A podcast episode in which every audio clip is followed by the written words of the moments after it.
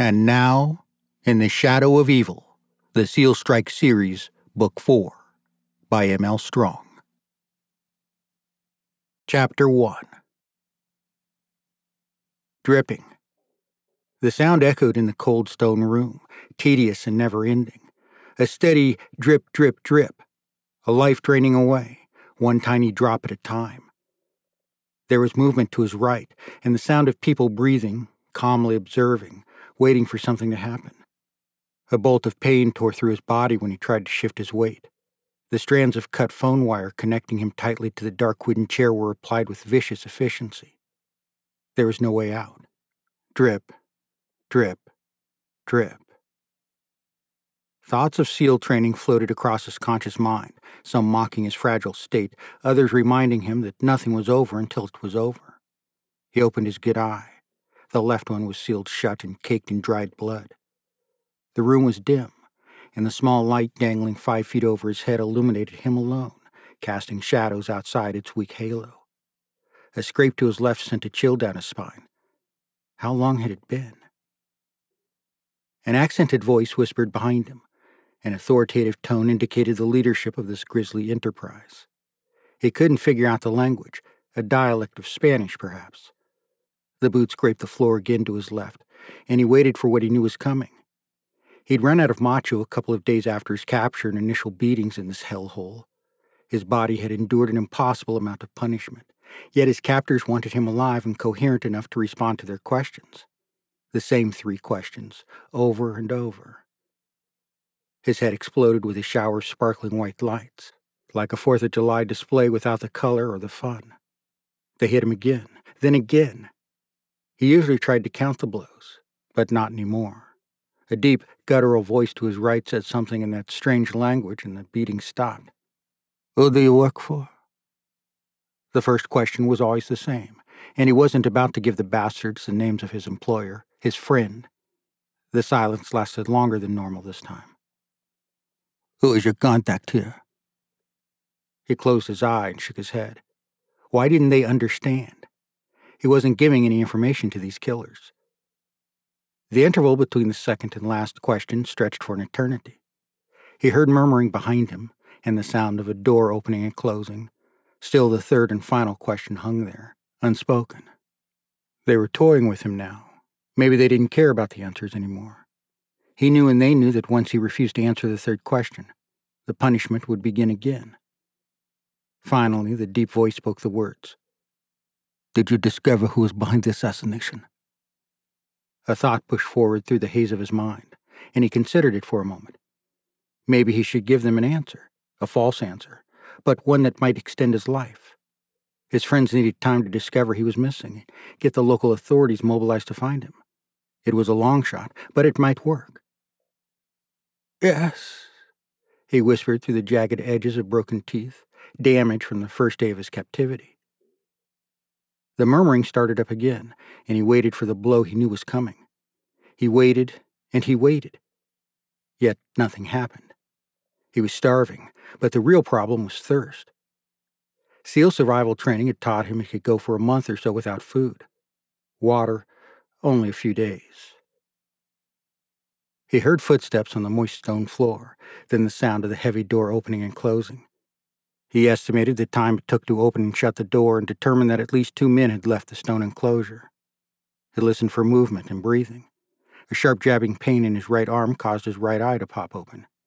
He stared at the syringe and short needle, then watched as a yellow fluid was slowly injected into his vein.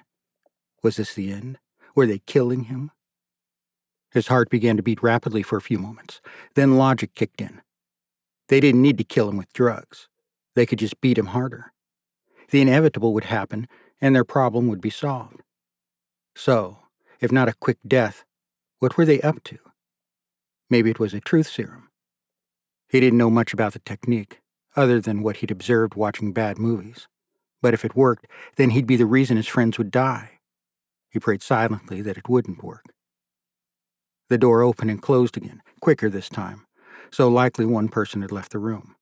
At the same time, the dim light bulb, swaying gently above his head, winked out, plunging the room into total darkness. He slowly felt the onset of sleep. Was it going to be death or sleep. Of course, it didn't matter. He had zero control over the outcome. The drug did its work. Within minutes, he was asleep, slumped over in the old chair. The light sound of drip, drip, drip bounced off the stone walls. Nobody was listening. Outside, the three men smoked and took in the fresh air of the Irish countryside. Behind them was the access door to the stone crypt, built 200 years earlier to protect the priests of the ancient church that loomed over the three of them. The crypt was an eye. It hid the location of the priest's subterranean secure room, a handy thing to have during the reign of English terror in Ireland. Their clothes smelled like a nasty cocktail made up of blood, urine, and feces, and the fresh country air wasn't helping to damper the rude bouquet. Itzel needed space to think things through. He decided to take a short stroll through the nearby gravestones. Patrick, I'm taking a walk. You and Donnie stay here. Sure thing, boss. Patrick nodded. The big Irishman was loan, as was his sidekick, Donnie. He didn't like the Basque asshole giving the orders, but his leader seemed to think helping this guy was important. Patrick attempted a thin smile and waved as the tall Basque turned and walked away. Itzel paused at each chipped and well worn stone, reading what was left of the forgotten names. The date spanned hundreds of years. Here lie heroes, thieves, widows, orphans, and every form of humanity, save royalty. They were buried in splendor, kept in vaults inside the larger cathedrals. They all lived and they all died. The reality check sobered him. Life truly was too short to waste on trivial things. That's why he'd embraced living fully and extravagantly. You never knew when the ride was going to stop. Itzel moved to the next row of markers and stopped at one, more impressive than the others. He was certain the people buried around him were surprised when the final moment came. Had they wasted the few years God gave them? Live life as it comes, was his mantra. Seize the pleasures it affords in abundance.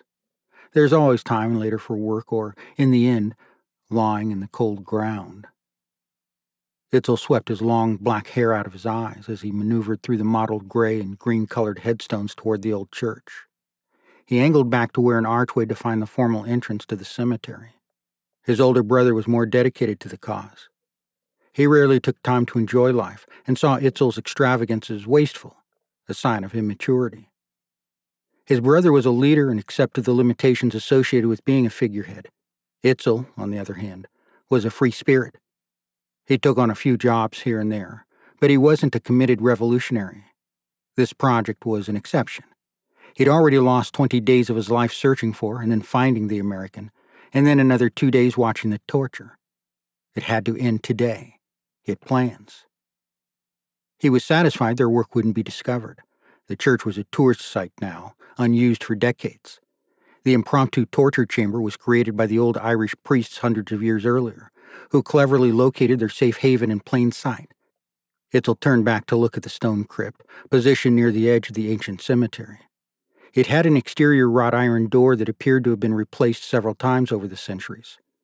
The fragile lock had been easy to defeat, a device more for show than a real deterrent to entry. Patrick had stumbled upon the find while in a local pub, drinking and gathering information. The locals were more than willing to tell a fellow citizen of the Emerald Isle about the trials and tribulations of their local ancestors during the bad old days of English oppression, including the story of the hidden chamber in the church graveyard. Beyond the door to the crypt, there was a space just large enough to hold a coffin. A secret trap door was hidden under a slab of square cut stone in the back right corner of the floor. Lift the stone away, and a set of stairs was revealed, leading down to an arched door made of thick oak banded across in three places with black iron straps. The lock had been replaced and a simple hasp added. A modern key lock was all that protected entry into a small underground room, a room now occupied by a man who presented Itzel with a dilemma. What would his big brother do in this situation? What would he say about the mess Itzel was in, that the entire organization may be in, all because of this, this American? His brother would want results. He would be furious if Itzel failed in this matter, and Itzel was determined to avoid that failure at any cost. He heard boots crunching on the small stones scattered all around the cemetery. He turned and waited. Patrick weaved in and out, easing past the algae covered headstones, crossing himself frequently. He finished his deft maneuvers, finally arriving next to Itzel. Yes. The tall Basque was happy to have help, but the Irish were moody, even more than Basques, if that were possible. Patrick needed constant attention or he would get pouty. Itzel much preferred Donnie, who was quiet, reserved. Donnie was likely a hitman. Itzel wondered why they'd sent him to help. Patrick cleared his throat before speaking. Look, Itzel, the American finally answered a question. It's the first time he's answered any of our fucking questions. Donnie and I have been talking. We can't hang out here forever. The locals will start getting curious. First a bike will ride by, then a car, then the visit. It's the Irish way. Why did we stop when we were starting to get somewhere? Itzel nodded in agreement, then took one last, slow drag on his cigarette before tossing the butt aside. He took his time blowing the smoke out through pursed lips. I needed time to think. The sedative will only last an hour. He looked at his watch, an expensive timepiece made in Milan, Italy. He admired the face and sighed. He would much rather be entertaining a young lady in Paris or Copenhagen than be here, trying to prevent a disaster. Patrick, we have 17 more minutes. Then we go in and ask the questions again.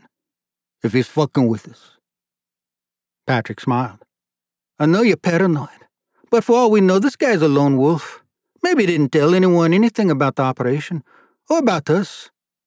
If he's freelancing, we should go in and kill him. Cauterize the problem right here, right now. The stiff Irish wind swirled and rolled across the hills and meadows, whipping the trees around above their heads. Itzel had been informed that Ireland was beautiful, maybe on a postcard, but the images of quaint cottages, sunlit countryside, and happy people were a ruse. A photograph printed on cardboard didn't tell you about the near constant rain and wind, the chill that entered your bones on arrival and remained there until you left. Then there were the Irish themselves, all smiles and hellos to your face, while behind your back they griped and groaned about the intolerable strangers in their midst, overcharging, under-delivering, and hating every tourist despoiling their sacred land. Itzel pondered Patrick's lone wolf theory. It might explain why their captive had refused to speak.